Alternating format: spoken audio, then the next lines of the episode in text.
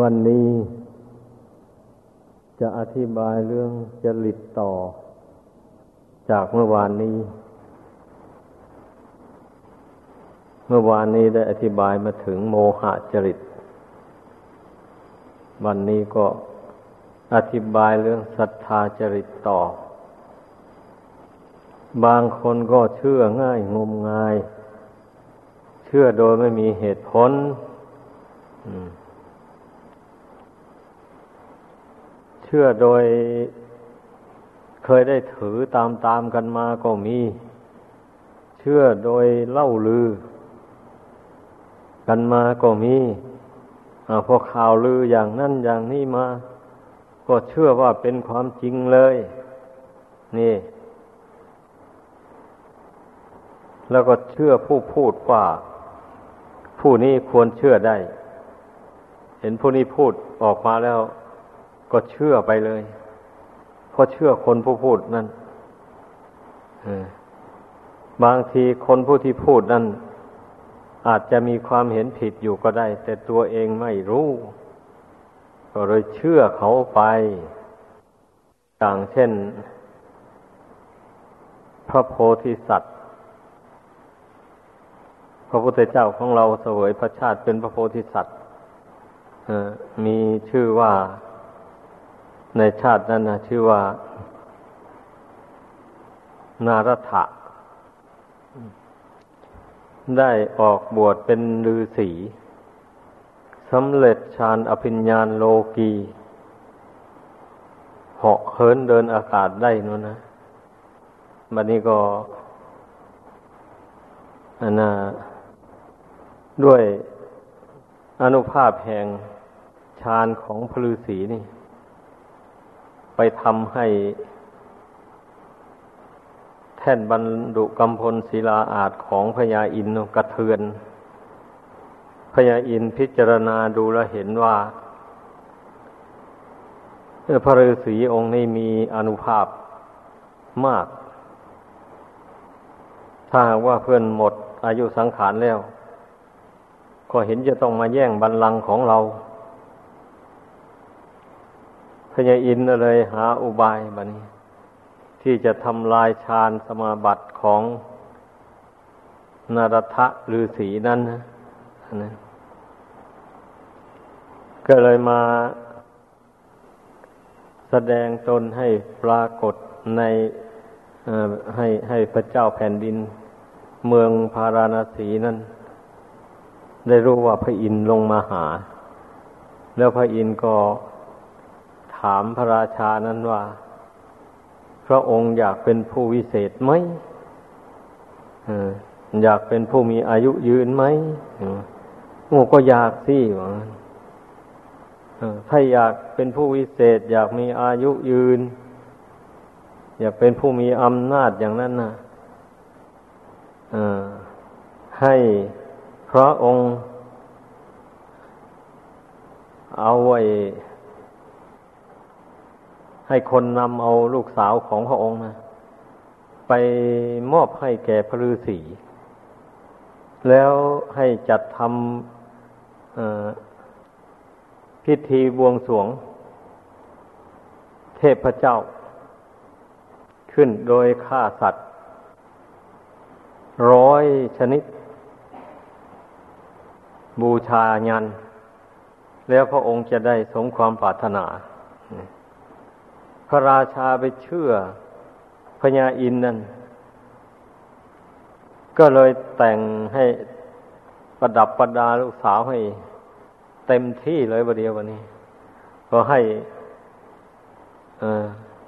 อำมาตย์คนหนึ่งนำลูกสาวนั้นไป ไปแล้วก็ไปแสดงตัวให้พระฤาษีได้เห็น แล้วก็กล่าวว่า อันพระราชา ช้ให้ข้าพเจ้านำลูกสาวของพระองค์มา หากว่าท่านมีความประสงค์ กับไอ้นางคนนี้แล้ว ข้าพเจ้าจะมอบให้ แต่ว่าก็ให้มีกติกาสัญญากันก่อนว่า ท่านจะต้องรับไปทำพิธีฆ่าสัตว์บูชายัน ให้แก่พระราชา แล้วพระราชานั้นจะได้มอบลูกสาวนี้ให้ เป็นภรรยาของท่าน เมื่อพระฤาษีได้เห็นลูกสาวของพระราชา แต่งตัวเต็มยศสวยงามหยดย้อยอย่างนั้นก็เกิดความรักใคร่หลงไหลไปเลยฌานก็เลยเสื่อม มันนี้ก็รับคำอมาตนั้น อ้าวถ้าอย่างนั้นเราก็จะไปฆ่าสัตว์บูชายันถวายพระราชาเหมือนก็เลยสีก็เลย ตามอมาตนั้นเข้าไปในเมือง เข้าไปในเมืองวันนี้ก็ พระราชาก็สั่งให้เจ้าหน้าที่จับช้างจับม้ามา จับปัวจับควายมา จับสัตว์ แพะแกะไก่เป็ดอะไรไม่รู้ เอามาถึงจำนวนร้อยชนิด เอามาผูกมัดไว้ เพื่อให้พระฤาษีฆ่าบูชายัน มันนี้เริ่มต้นสิจะไปฆ่าช้างก่อนบันนี้ พอเงื้อดาบขึ้นจะฟันช้าง ช้างมันก็ร้องอย่างแรงเลยบะนี้ มันกลัวตาย พระฤาษีก็ตกใจ มีสติระลึกได้บะนี้โอ้ สัตว์ทั้งหลายนี่มันก็กลัวตายเนาะเราก็กลัวตายเหมือนกัน อ้าวทำไมจะมาฆ่าสัตว์อย่างนี้วะพอระลึกได้เลยก็เลยวางดาบเลยวันนี้ไม่เอาแล้วอะวางดาบแล้ววันนี้ก็ ไปยืนอยู่ในที่แจ้งกำหนดกสินชาน เพ่งกสินชานอยู่สักครู่หนึ่ง ก็เลยได้บรรลุฌานโลกีตามเดิม พอบรรลุฌานโลกีแล้วก็เลยเหาะขึ้นบนอากาศ ให้โอวาทแก่ชาวเมืองและพระราชา ว่าเมื่อตะกี้นั้นข้าพเจ้าหลงไหล ด้วยอำนาจของกิเลสตัณหา เกือบได้ทำบาปกรรมมันชั่วช้าลามก บัดนี้ข้าพเจ้ารู้สึกตัวแล้ว ต่อนนี้ไปข้าพเจ้าจะไม่ทำอย่างนั้นอีก ขอให้พวกท่านทั้งหลายก็จงละเว้นงดเว้น จากการเบียดเบียนซึ่งกันและกันว่าแล้วพระฤาษีก็เลยเหาะไปสู่ป่าหิมพานเป็นที่พักของตนต่อไป อันที่ยกเรื่องนี้มาแสดงสู่กันฟัง นี่แหละเรื่องเรื่องความเชื่อนี่นะ เช่นหมายความว่าพระราชานะไปเชื่อเทวดา ที่มากระชิบบอก เรื่องบูชายัน เรื่องความยิ่งใหญ่อะไรต่ออะไรนั่นนะพระราชาเนี่ยเชื่อว่าจะได้อย่างนั้น แท้ๆเพราะเทวดามาบอก อย่างนี้เนี่ยมันต้องเป็นความจริง อย่างนี้แหละก็เชื่อไปเลยโดยไม่ได้พิจารณาเหตุผลด้วยปัญญา ว่าการไปฆ่าสัตว์นั้นมันก็เป็นบาปอยู่แล้ว มันจะไปเป็นมงคลมาแต่ไหน สัตว์ทั้งหลายนะอยู่ดีๆแล้วจับมันไปฆ่า มันก็กลัวตาย อย่างนี้นะเมื่อไปฆ่าสัตว์มากๆเขานั้น บาปกรรมมันครอบงำเอา อย่างนี้แล้ว อันพระราชานั่นนะอันบาปที่พระฤาษีทำนั้นมันจะไปอำนวยความสุขความเจริญให้ แก่พระราชานั้น จะเป็นไปได้ที่ไหนลองคิดดู แล้ววันนี้การฆ่าสัตว์ บูชาเทวดาอินพรหมอย่างนี้นะ มันก็ไม่ถูกต้อง เพราะว่าเทวดานั้น ก่อนที่จะไปเกิดเป็นเทวดา ตั้งแต่เป็นมนุษย์อยู่นี่ก็รักษาศีลห้าบริสุทธิ์ แล้วไม่ฆ่าสัตว์ ไม่ลักทรัพย์ ไม่ประพฤติผิดในกาม ไม่กล่าวมุสาวาทไม่ดื่มสุราเมรัยเครื่องดองของเมาต่าง ๆ นี่เมื่อเว้นจากการทำบาปห้าอย่างนี้แล้วนะตายแล้วจึงได้ไปเกิดสวรรค์ แล้วฉไหนจะมายินดีกับบุคคลที่ฆ่าสัตว์แล้ว เอาเผาไฟบูชาเทวดานั่นเทวดาจะไปยินดีด้วยยังไงอะตั้งแต่เป็นมนุษย์เพื่อนก็ละเว้นแล้วนี่นั่น นี่ยมันไม่ได้ใช้ปัญญาพิจารณาไข้ควรเลยแม้เท้ามหาพรหมยิ่งแล้วใหญ่เลยพรหมนั้นยิ่งเป็นผู้มีพรหมวิหารสี่อยู่ในใจ มีความเมตตาเอ็นดูสงสารสัตว์โลกหาประมาณมิได้เลย แล้วฉะไหนจะไปยินดีให้คนฆ่าสัตว์มาบูชา แม้แต่พวกเทวดาชั้นต่ำ หมู่นี้ก็เหมือนกันเนี่ยเพื่อนก็มีศีลแล้ว ตายแล้วจึงได้เกิดไปเกิดเป็นเทวดาชั้นต่ำนี้ ถ้าไม่มีศีลแล้วจะไม่ได้ไปเกิดเป็นเทวดาเลย แม้จะเป็นลูกขเทวดาก็ตามลูกขเทวดาเช่นอย่างคนใช้ของเศรษฐีนั่น คนใช้ของอนาถาบินดิกะมหาเศรษฐีนั่น เพื่อนรักษาอุโบสถศีลนี่ เพียงครึ่งวันเท่านั้นหนึ่ง ไม่ยอมรับประทานอาหาร แล้วก็ไม่ยอมรับประทานยาน้ำปานะอะไรพวกนี้ แม้จะเจ็บปวดในท้องอย่างรุนแรงอย่างไรเศรษฐีเอาน้ำปานะไปให้ดื่ม บอกว่าไม่ผิดศีลก็ไม่ยอมดื่ม ตายลงไปก็ยังไปเกิดเป็นลูกขาเทวดา นี่แหละเรื่องอันนี้สงสินนี่เมื่อเพื่อนมีจิตเจตนาวิรัตละเว้นการเบียดเบียนสัตว์แต่เป็นมนุษย์แล้วอย่างนี้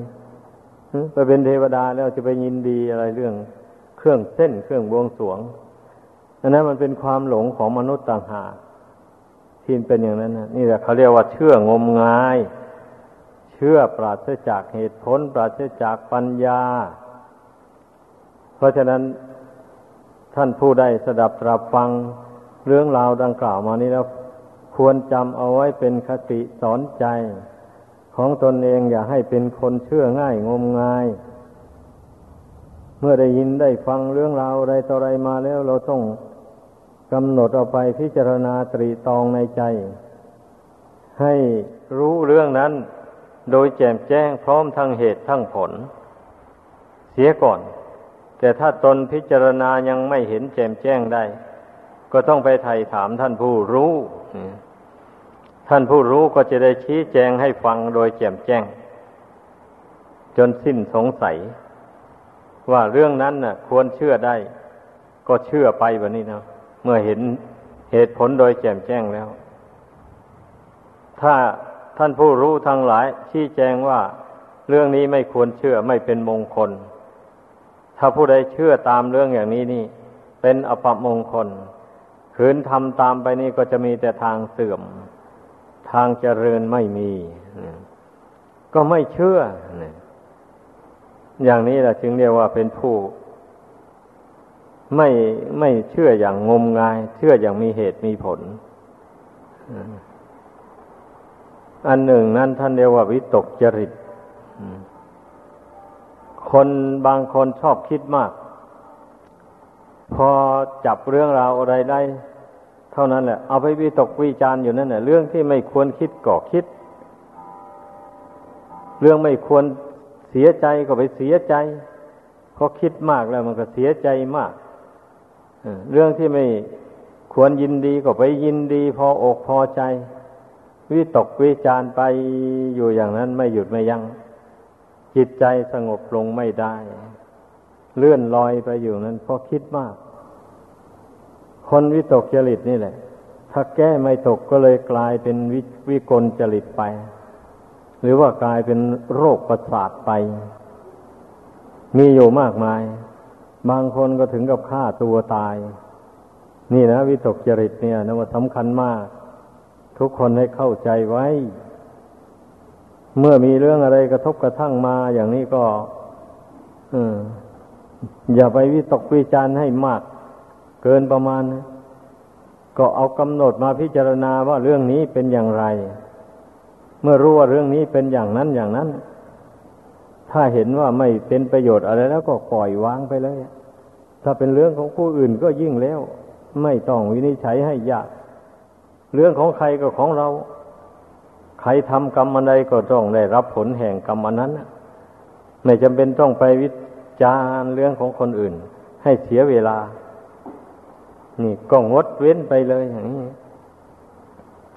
ถ้าเป็นเรื่องของตนอ้าวทำอะไรลงไปแล้วมันผิดหวังแบบนี้ มันไม่สมหวังอย่างนี้ ก็มาสอนใจของตัวเอง ไม่ควรที่จะไปวิตกวิจาร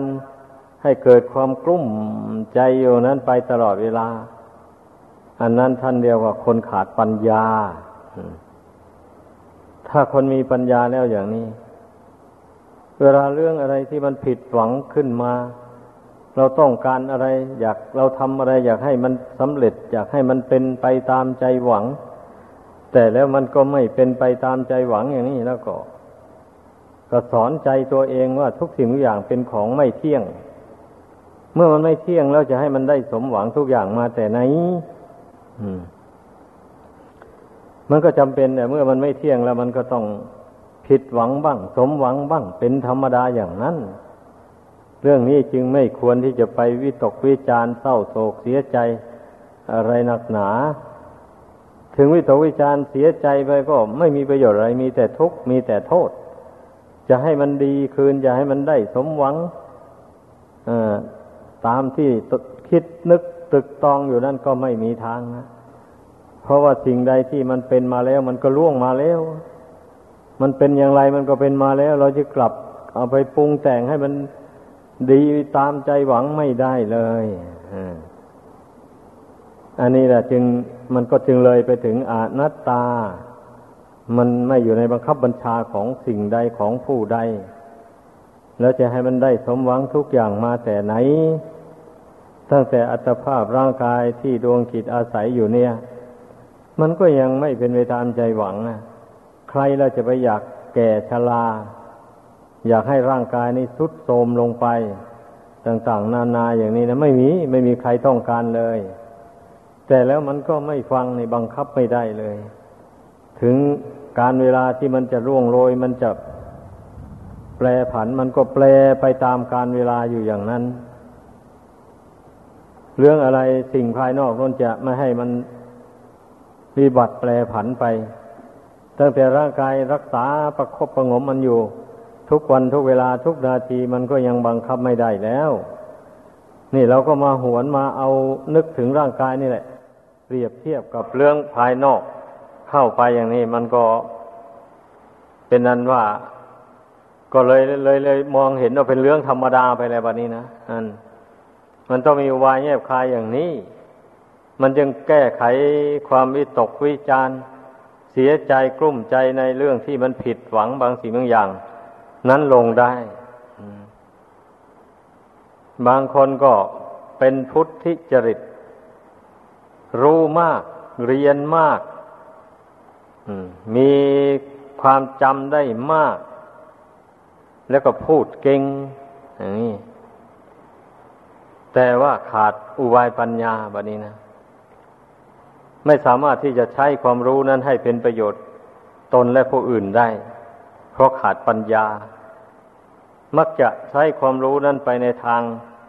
หลอกคนโง่ ให้หลงเข้าใจผิดไป แล้วก็ได้เงินได้ทองได้เข้าของจากคนโง่นั้นมาใช้สอยไป โดยอาศัยความรู้ความฉลาดอันอันประกอบไปด้วยกิเลสตัณหานั่นแหละ ไปหลอกลวงคนโง่ นี่ท่านเรียกว่าพุทธิจริต เป็นผู้มีความรู้มากแต่ไม่สามารถที่จะใช้ความรู้นั้นนำตนให้พ้นจากทุกข์ในโลกสงสารอันนี้ไปได้ พระศาสดาจึงได้ทรงสอนให้นำเอาความรู้อันนั้นมาพิจารณากลั่นกรองอีกทีหนึ่ง ว่าความรู้นี่ ความรู้ต่างๆ ทั้งหมดเนี่ย ถ้าหากว่าเอามาเทียบกับมรรคมีองค์แปดนี่เข้ากันไม่ได้แล้วก็ใช้ไม่ได้เลยไม่เป็นทางพ้นทุกข์นี่มันต้องมีการเปรียบเทียบกันอย่างนี้ ในมรรคแปดอย่างอย่างเช่นว่า สัมมาอาชีวะหรือมิจฉาชีวะ การเลี้ยงชีพโดยทางที่ชอบหนึ่งเลี้ยงชีพโดยทางที่ผิดหนึ่ง การเลี้ยงชีพในทางที่ผิดหมายความว่าไปหลอกลวงนะไปหลอกลวงเอาสมบัติผู้อื่นมาเป็นของตนเนี่ย อันนี้แหละท่านเรียกว่ามิจฉาชีพ มันขัดกับมรรคสัมมาอาชีวะนั่นแล้วก็ใช้ไม่ได้ผู้ที่มีความรู้มากดังกล่าวมานั่นนะ แล้วต้องเอาความรู้ หรือว่าความการกระทำของตนหรือความคิดเห็นของตนนะมาเทียบกับมรรคมีองค์แปดนี้ก่อน ถ้าหากว่าตรงกันแล้วอย่างนี้ก็ก็จึงค่อยทำไป ถ้าไม่ตรงกันแล้วก็ต้องละ ความรู้ อันนั้นความเห็นอย่างนั้นก็ต้องละต้องมาดำเนินตามมรรคมีองค์แปดนี้ แล้วความรู้ที่ได้เรียนมา มากอย่างนั้นก็เลยกลายจะเป็นประโยชน์แก่ตนและผู้อื่นไปแหละก็จะนำตนให้พ้นจากบาปจากโทษทุกข์ต่างๆไปได้ เพราะว่าตนเรียนรู้เขามักมีองค์แปดนี่ เป็นทางมัชฌิมาปฏิปทา เป็นข้อปฏิบัติให้ถึงความดับทุกข์ ซึ่งพระศาสดาทรงแสดงแก่ ภิกษุปัญจวิคีทั้งห้าเป็นกันแรก เมื่อเป็นเช่นนี้นะพุทธบริษัทควรจะพากันสำเนียกดู จริตนิสัยของตน ว่าตนมีจริตนิสัยอะไร เป็นพื้นฐานมา คือว่าตนมากด้วยจริตอย่างไร นี่ ตนเป็นผู้มากด้วยศรัทธาจริตหรืออย่างไร เป็นผู้เชื่อง่ายงมงายหรือ หรือว่าไม่ไม่เป็นเช่นนั้น ก็ให้รู้เมื่อมันเป็นเช่นนั้นตนเชื่ออย่างไรบะนี้ก็ต้องเชื่อมีเหตุมีผลแหละ โดยอาศัยคำสอนของพระพุทธเจ้าเป็นเครื่องเทียบ กับเรื่องราวที่บุคคลมาแสดงให้ฟังนั่นนะว่ามันตรงกับคำสอนของพระเจ้าตรงกับมรรคมีองค์แปดหรือไม่อ่า เราต้องอย่าไปลืมมรรคมีองค์แปดเลยประเดียวต้องเรียนรู้ไว้ อันนี้เป็นหนทางดับทุกข์โดยตรงเลย อันมรรคมีองค์แปดประการนี้นะนั่นแหละ ถ้ามันเข้ากันกับมรรคมีองค์แปดประการได้ก็ควรเชื่อนี่อย่างนี้แหละความวิตกวิจารดังกล่าวมานั่นแหละ เหมือนกันนะถ้าหากว่าไม่เอามาเทียบกับมรรคมีองค์แปดนี่แล้ว มันจะวิตกวิจารลุกลามไปเลยกลายเป็นคนเห็นผิดเห็นพลาดไป ไม่มีหลักไม่มีแหล่งเลยวันนี้นะยับยั้งความคิดของตนไว้ไม่ได้แล้ววันนี้เลยเถิดไปแล้วผู้เช่นนั้นแล้ว มักจะสอนไม่ได้เลยครูบาอาจารย์ก็สอนไม่ได้เนื่องจากว่า มันถือมั่นในความคิดความเห็นของตัวเอง แล้วก็ยับยั้งจิตไม่ได้ทำจิตให้สงบลงไปไม่ได้ แล้วกับเชื่อมั่นในความคิดความเห็นของตนเอง เพราะฉะนั้นผู้รู้ทั้งหลายก็สอนไม่ได้ ผู้เป็นเช่นนั้นแต่ถ้าหากว่าผู้เช่นนั้นรู้สึกตัวเองได้ เห็นว่าตนนั่นเป็นวิตกจริตเป็นคนชอบคิดมาก อย่างนี้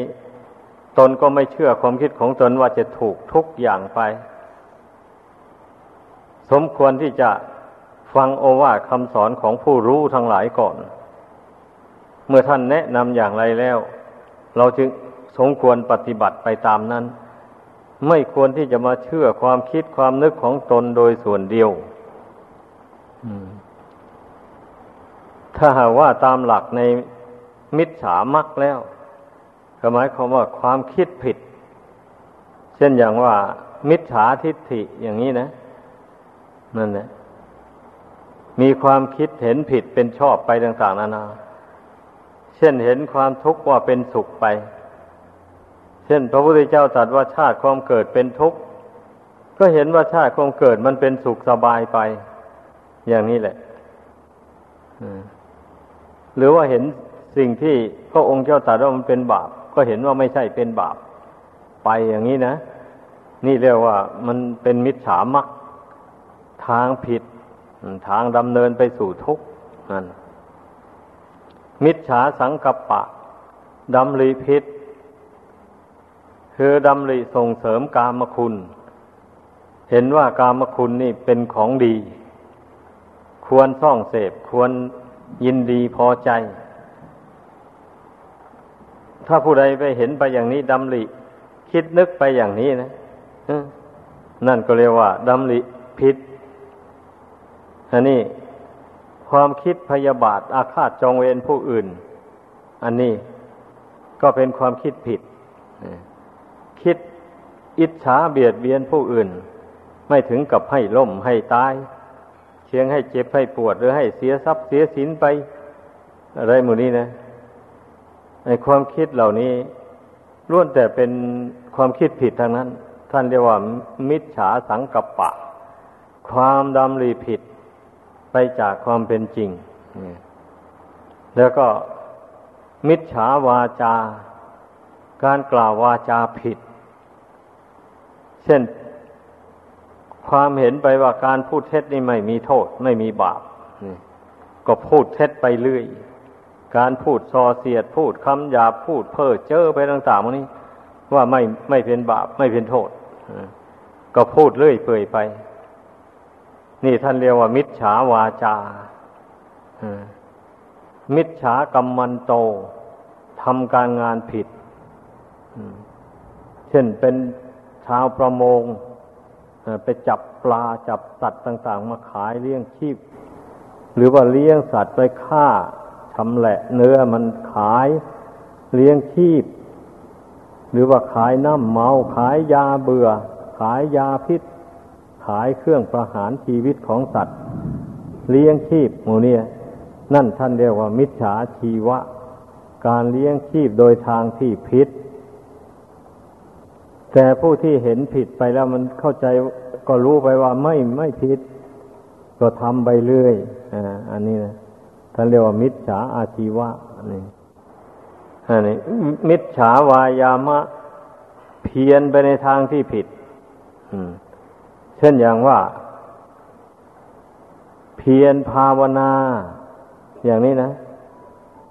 ถ้าพูดให้เข้ากับสมัยปัจจุบันนี่นะ อาเพียรภาวนานั่งเพ่งเพื่อจะให้เห็นตัวเลข ให้เห็นลอตเตอรี่รางวัลที่หนึ่งเพื่อจะได้ไปซื้อถูกแล้วร่ำรวย หรือเช่นนั้นก็ได้บอกผู้อื่นบ้างในการภาวนาเพ่งไปแบบนี้นะนั่นท่านเรียกว่า มิจฉาวายามะเพียนผิดทาง หรือว่าเพียนพยายามส่งเสริม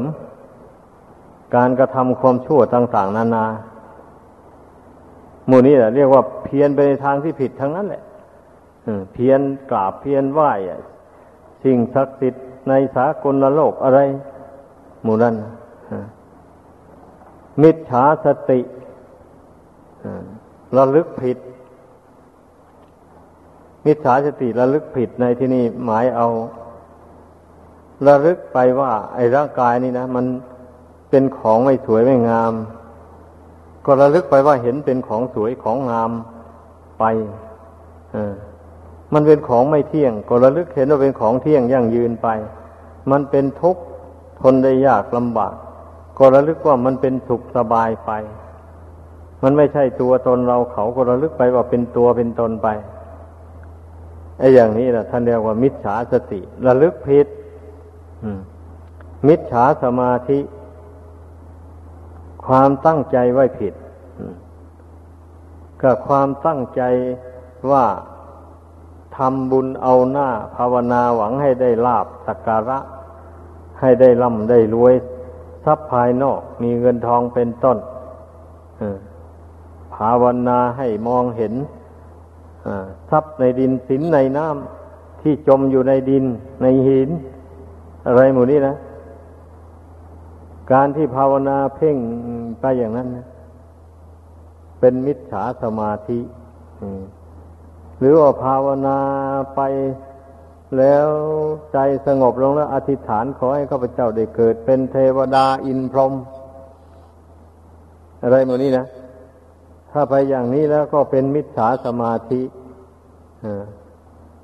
เป็นความตั้งใจไว้ผิด ไม่ถูกทางพ้นทุกข์ ไม่สามารถจะบรรลุถึงโลกุตระธรรมได้ นี่แหละ มิจฉามักอันมีองค์แปดประการเนี่ย มันก็กรงกันข้าม กับสัมมาทิฏฐินั่นแหละหรือสัมมามักนั่นนะ ทางชอบทางที่ถูกที่ต้อง มีสัมมาทิฏฐิปัญญาเห็นชอบเป็นต้น มีสัมมาสมาธิตั้งใจไว้ชอบเป็นที่สุด ดังนั้นผู้ศึกษาในองค์มรรคนี่ควรจะศึกษาให้เข้าใจทั้งฝ่ายถูก ทั้งฝ่ายผิดด้วย มันจึงจะได้รู้ว่า ตนดำเนินไปนี่นะ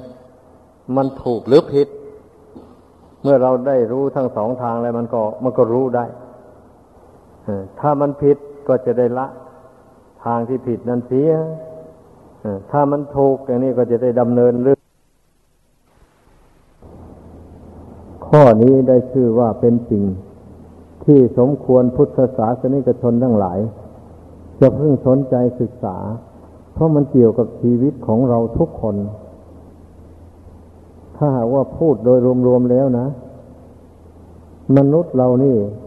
ที่จะได้ท่องเที่ยวเกิดแก่เจ็บตายได้เสวยทุกข์ทนทรมานอยู่ในอบายภูมิทั้งสี่ มีนรกเป็นต้นอย่างนี้นะก็เพราะเหตุว่าไม่ได้รู้สัมมามัคอันมีองค์แปดประการนี้เองแหละ หรือว่าย่นเข้าให้สั้นลงไปก็เรียกว่าศีลสมาธิปัญญานี่เองเมื่อไม่รู้ไม่ได้ศึกษาให้เข้าใจแล้วก็ ความประพฤติทางกายวาจาใจ มันก็ไม่ตรง มันก็ไม่บริสุทธิ์แบบนี้นะนั่นเนี่ยมันก็ออกนอกทางแบบนี้ไม่เป็นทางพ้นทุกข์ไปได้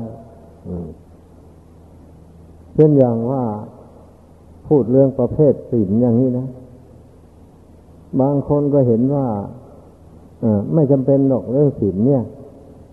มันสำคัญอยู่ที่สมาธินู่นสำคัญอยู่ที่ปัญญาเมื่อทำจิตให้สงบได้แล้วมันก็บริสุทธิ์เท่านั้นเองศีลนี่ได้บ้างเสียบ้างก็ไม่ไม่เป็นไร นี่บางคนเห็นไปอย่างนี้ก็มีนะ ไม่ว่า แต่คฤหัสถ์แม่พระภิกษุสามเณรบางรูปบางร่างก็เหมือนกัน ก็เห็นไปอย่างนี้ก็มี เพราะฉะนั้นมันเห็นไปอย่างนี้แหละ จึงไม่ได้สำรวมในพระวินัยในวันนี้พระภิกษุสามเณรบางรูปบางพวกนะนั่นเองในวันนี้ไปไปสำคัญในในเรื่องสมาธิ สมาธินั่นน่ะ ตามหลักปฏิบัติแล้ว ต้องมีศีลเป็นฐานที่ตั้ง ถ้าหากว่าฐานที่ตั้งไม่ดีแล้วสมาธิเกิดไม่ได้สมาธิศีละปริภาวิโต สมาธิมหพโรมหพโรโหติมหานิสั่งโต เมื่อศีลบริสุทธิ์ดีแล้วก็อบรมสมาธิเมื่อสมาธิเกิดขึ้นแล้ว นั้นแหละก็ชื่อว่าเป็นอานิสงส์อันยิ่งใหญ่ สมาธิปริภาวิตา ปัญญามหพราโหทีมหานิสังซาสมาธิเมื่ออบรมให้เกิดให้มีแล้วย่อมมีผลมีอานิสงส์อันยิ่งใหญ่ คือให้เกิดปัญญาเป็นอานิสงส์นี่ ปัญญาปริภาวิตัง จิตตังสัมมะเดวะอัสเวหิวิมุตติ ปัญญาเมื่ออบรมจิตให้ดีแล้ว ย่อมวิมุต คือหลุดพ้นจากอาสวะกิเลสน้อยใหญ่โดยประการทั้งปวงนี่ศีลสมาธิปัญญานี่ ย่อมมีความเกี่ยวเนื่องสัมพันธ์กันมาอย่างนี้ เพราะฉะนั้นเราจะไปเห็นผิดออกไปจากนี้แล้วดำเนินไปจะพ้นทุกข์ไปได้ไม่มีทางดังที่ ระศาสดาทรงตรัสแก่ พุทธิปริพาชก คือปริพาชกคนแก่คนหนึ่ง ชื่อว่าสุพัทธปริพาชก ตอนวันที่พระองค์จะเสด็จดับขันปรินิพานนั้นนะเข้าไปเฝ้าพระองค์แล้วไปทูลถามข้อข้องใจ ในลัทธินักบวชทั้งหลายในสมัยนั้น ย่อมมีความเห็นแตกต่างกันไป ข้อนี้พระองค์จะมีความเห็นอย่างไรในลัทธิต่าง ๆ เหล่านั้น พระองค์เจ้าจึงตรัสว่าดูก่อนสุภัทะไอ้ข้อนั้นจงยกไว้นะทรงตรัสว่า ในธรรมวินัยใด ถ้าหากว่าปราศจากมรรคมีองค์แปด หรือว่าศีลสมาธิปัญญานี้แล้ว ในธรรมวินัยนั้น ย่อมไม่เป็นไปเพื่อความพ้นทุกข์ ไม่เป็นไปเพื่อมรรคเพื่อผลธรรมวิเศษอะไรเลยดังนั้นท่านจงมาสนใจในเรื่องมักมีองค์แปดประการในพระพุทธศาสนานี้เถิด เมื่อสุภัทปริภาชกได้ฟังพระโอวาทของพระองค์โดย ย่ออย่างนั้นก็พออกพอใจเลื่อมใส เพราะว่าท่านเป็นผู้มีวาสนาบารมีแก่กล้าเต็มที่มาแล้วเรียกว่าอรหัตตะคุณนั้นน่ะ เพียบพร้อมอยู่แล้ว นั่นแหละ จึงได้เกิดเรื่อมใสในพระโอวาทนั้น แล้วก็ขอบวชกับพระองค์ พระองค์ก็ทรงรับสั่งให้พระอานนท์ไปบวชให้ ในนามของพระศาสดา เมื่อบวชแล้วก็มากราบพระองค์ พระองค์ก็ทรงแนะกรรมฐานให้ เมื่อท่านจำเอากรรมฐานที่พระพระองค์แนะให้แล้วนั้น ท่านก็ไปเดินจงกรมบ้างนั่งสมาธิบ้างเจริญพระกรรมฐานนั้น ไปจนตลอดคืนนะในที่สุดก็ได้สำเร็จอรหัตผล ก่อนพระองค์เสด็จจับขันปรินิพาน ท่านจึงกล่าวว่าปฏิมสาวก เป็นพระสาวกองค์สุดท้าย ก่อนที่พระองค์จะเสด็จจับขันเข้าสู่พระนิพพานในค่ำคืนวันนั้น อันนี้แหละเพราะฉะนั้นจึงว่าลัทธิใดๆก็ตาม ที่ปรากฏอยู่ในโลกปัจจุบันนี้นะ ใครจะคิดค้นลัทธิใดๆขึ้น ปฏิปทาข้อปฏิบัติ อะไรขึ้นมาก็ตาม แต่ถ้าหากว่ามันมาขัดต่อมรรคอันมีองค์แปดประการนี้แล้ว ก็เป็นอันว่าใช้ไม่ได้เรียกว่าไม่ใช่ ไม่ใช่พระพุทธศาสนาหมายเขาว่าอย่างนั้นแหละไม่ใช่คำสั่งสอนของพระพุทธเจ้า ไม่ควรถือเอาตาม ไม่ควรปฏิบัติไปตามเป็นอย่างนั้น ช่นอย่างว่าไอการภาวนาบางแห่งเพื่อนก็สอนกันว่าให้ไปดูชั้นฟ้าสวรรค์ให้ไปดูเทวบุตรเทวดาอา้าวถ้าถ้าภาวนาอยากจะเห็นเทวดาให้เหงนหน้าขึ้นฟ้า ถ้าภาวนาอยากเห็นสัตว์นรกให้ก้มหน้าลงสู่ดิน จะได้เห็นสัตว์นรกอย่างนี้นะ อย่างนี้นี่พระศาสดาไม่ได้ทรงสอนว่าอย่างนั้นเลย หลักการเจริญภาวนานะอันนี้บางคนก็ไปเชื่อ อย่างนี้แหละเรียกว่าศรัทธาจริตเชื่อง่ายงมงาย ในหลักธรรมถากรรมฐานนั่นก็พระองค์ทรงสอนให้ใช้อุบายต่างๆทำอะไรทำอย่างไรใจ มันจะสงบลงเป็นหนึ่ง ลงในปัจจุบันนี้นะแล้วก็ทำไปนะ ไม่จำเป็นต้องไปเพ่งดูอันนั้นดูอันนี้ไปอย่างนั้นนะพระองค์เจ้าไม่ได้สอนอย่างนั้นเลย ดูแล้วจะได้ประโยชน์อะไรอะเมื่อไปเห็นอย่างนั้นแล้วไม่ได้ประโยชน์ นอกจากเห็นผิดไปเท่านั้นแหละถ้าผู้ใดมาเพียรพยายาม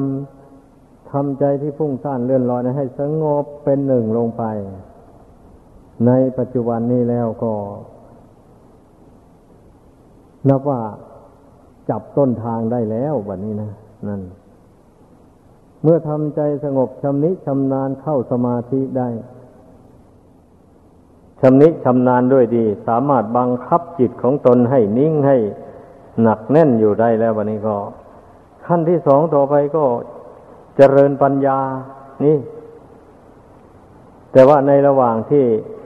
การเจริญสมาธิอยู่นี่นะ บางคนก็ เกิดเป็นนิมิตต่าง ๆขึ้นมาก็มีอย่างนี้ ก็เมื่อมันมีนิมิตขึ้นมาแล้วในตำราในพระศาสดาทรงสอนว่ามันเป็นแต่เครื่องหมายหรือว่าเป็นแต่นิมิตเฉยๆไม่ใช่ทำของจริงอันนั้น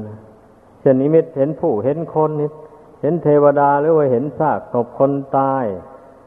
หรือว่าเห็นสัตว์ดุร้ายต่าง ๆ มีเสือช้างเป็นต้น อะไรหมู่นี้นะ มันแสดงถึงลักษณะอาการแห่งกุศลอากุศล เท่านั้นเองหรอกอมันเป็นอาการของจิตที่มันแสดงออกมา บางทีจิตมันยึดบาปอากุศลไว้อย่างนี้ มันก็แสดงนิมิตร้ายให้รู้ถ้าจิตมันยึดฝ่ายกุศลไว้ มันก็แสดงเรื่องดี ๆ เรื่องที่น่ายินดี เพิดเพลินนั้นให้ จิตได้รู้ได้เห็นไป ถ้าจิตหลงนี่ก็เลย